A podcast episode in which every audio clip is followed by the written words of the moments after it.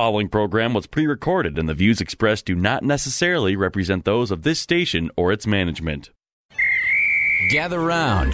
It's time for your real estate chalk talk with the Hittner Group at Coldwell Banker Burnett. Listen closely as your coaches discuss the culture, the economy, and the political scene, and how it affects your home and your real estate investments. Real Estate Chalk Talk is where you learn the science of buying and selling real estate and the art of living in your home. Your education begins in five, four, three, two, one. Hey, welcome to the program. This is your Real Estate Chalk Talk, and we're broadcasting from the Rack Shack Barbecue Studio here in Eagan, Minnesota. HittnerGroup.com, H I T T N E R, group, all one word. HittnerGroup.com, 612 627 8000. 612 627 8000. You know, we've got some core beliefs that we adhere to at the Hittner Group. We believe that owning a home is essential to your families and that home ownership allows people to put down roots and get really connected to the community. And when you own a home, children feel the pride of ownership and see their parents modeling the American dream. We believe that this dream is for everyone, no matter what the background, family structure, or anything else for that matter. And it's been true since men first laid claim to that very first cave. You know, we're all about, we hear it many times, people are, we help you find a home that better fits your current lifestyle. Ever hear that one, Keith? No. I say it all the time. Help you find a home that better fits your current lifestyle. I and like it. This is what's cool about this industry uh, that I that I like. So I'm I'm uh, working with people uh, many times at my end of the spectrum. Right, they're Mm-hmm. they're above forty, and and they're I work with a lot of people at your end of the spectrum. and they're thinking of you know downsizing and stuff, or, or not even so much downsizing. It's changing. So now I, I'm working with a couple, charming, delightful, and they are they live in a house right now that can only be described as a mansion. I mean, it is. It's it's the thing that when you drive by the houses, you know, they're lined up along there. You look at, wow, look at that one. Wow, look at that one. Wow, look at that one. This is a gorgeous brick, all four sides, brick all around. A second garage with a workshop above it, or studio above the the the stalls in that garage, all brick. I mean, it's just it's just flipping gorgeous. Would cost a lot of money to build today. Yeah, I can't even imagine. You know, it'd be a million and a half easy to to build this thing. Okay, a lot of space to clean.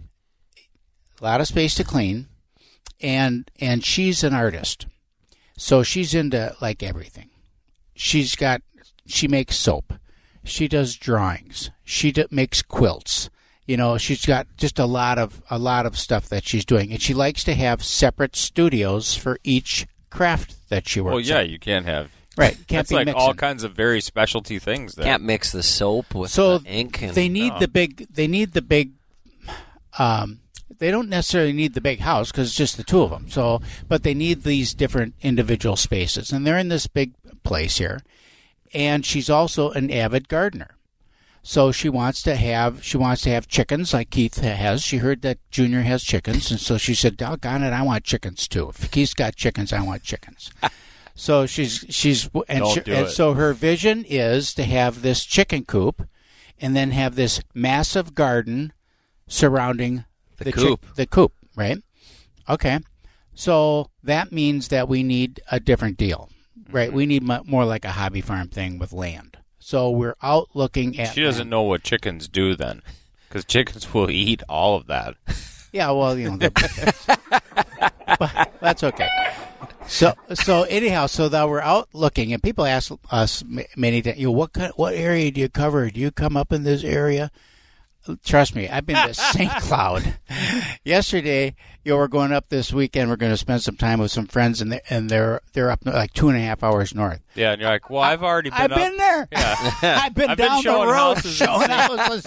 St. Cloud, so we're gonna pop over now. Might as well connect with those people. And It's it's but the thing of it is is that they're they're my age and So, like, question. This is a you're this is an undertaking. did they find a house with you yesterday? Yes, yes, we did and made and made an offer on said. Is this the one in so- Mora?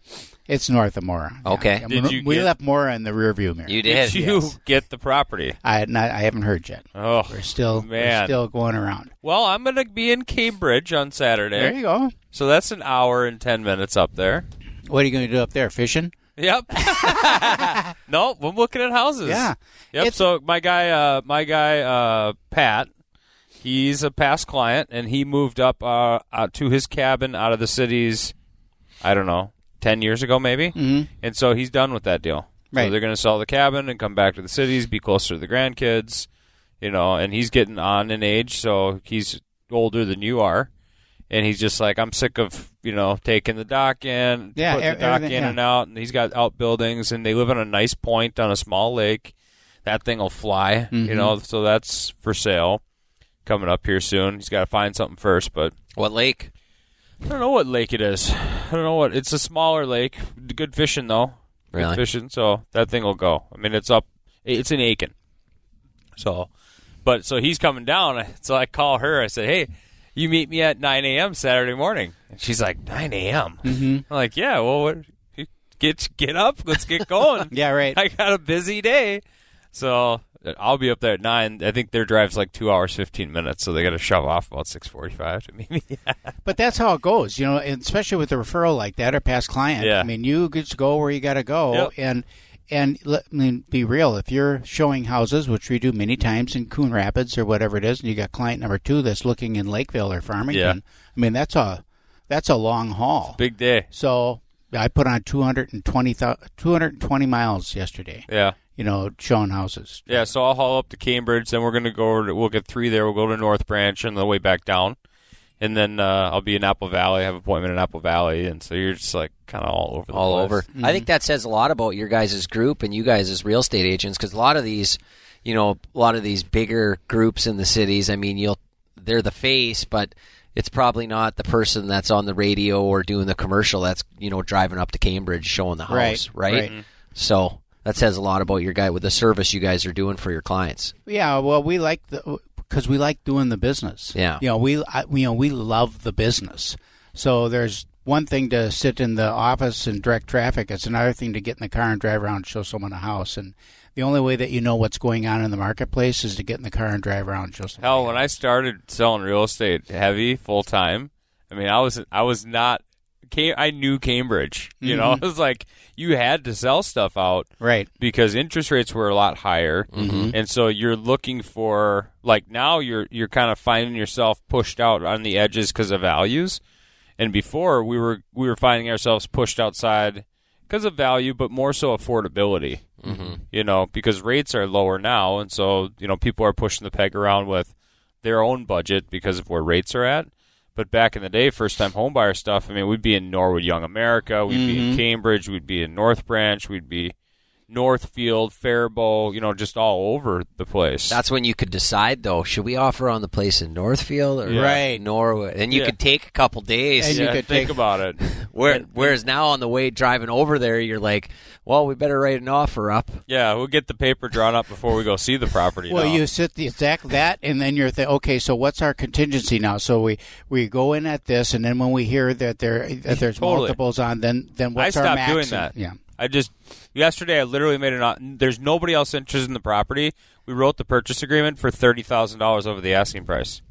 No competition, because I know that the showing schedule is booked. Right. I know they're going to be like, well, Yeah, we yeah. have 30 showings today, so we're going to go ahead and, uh, Mm-hmm. you know, they're not going to jump on our deal. And we've done deadlines, we've done everything. Did deadlines hold any weight? None. no, I, None. we Yeah, so none. there was a house in Credit River last week. We we literally offered fifty thousand dollars over the asking price and gave them a deadline of 11 p.m. Crickets. Well, yeah, No, that I mean we talked. They're just Oh. like you know, there's uh you know the tomorrow and the and the this and the that, 35 showings and 50 showings and well, not you only know, that, but like I tell my What do you want us to the- do? Cancel the showings? Like, yeah, I do. The Hey, client that's what I want you to sometimes the client wants you to put a deadline on sometimes. And I always say to them, uh, "Well, you tell me that the deadline is noon on Sunday. Are you telling me if they call us at two o'clock on Sunday and say we're accepting your offer, you're going to say nope, deadline was noon? Yeah. deadline was noon. Not taking her. Well, no, but you're trying to push the seller, right? And so they thought they about it, pushed. and they're like, "Oh my gosh, we just thank you for the offer. We really appreciate it. You know, we're we not just gonna- really wanna wanna work with you guys, but yeah, we're gonna wait. Yeah, we're gonna wait. you know." And then what happened? We didn't get it. Fifty thousand dollars over the asking price, That's insane. and of course, and, and there was no other offer, right? So we're just coming in hot. Didn't get it. So was there ultimately there was other offers then? Well, yeah, the next Yeah. day when they The pushed next her out. day, someone was seventy five. So yeah, you got to be you got there. People are throwing cash around. You got to be super aggressive, dropping contingencies, dropping your pants, anything you can do. We're gonna head out to break here. This is Real Estate Chalk Talk. Give us a call at 612-627-8000. That's 612-627-8000 or log on to our website hittnergroup.com. That's H I T T N E R group all one word There you go. hittnergroup.com. We'll be right back.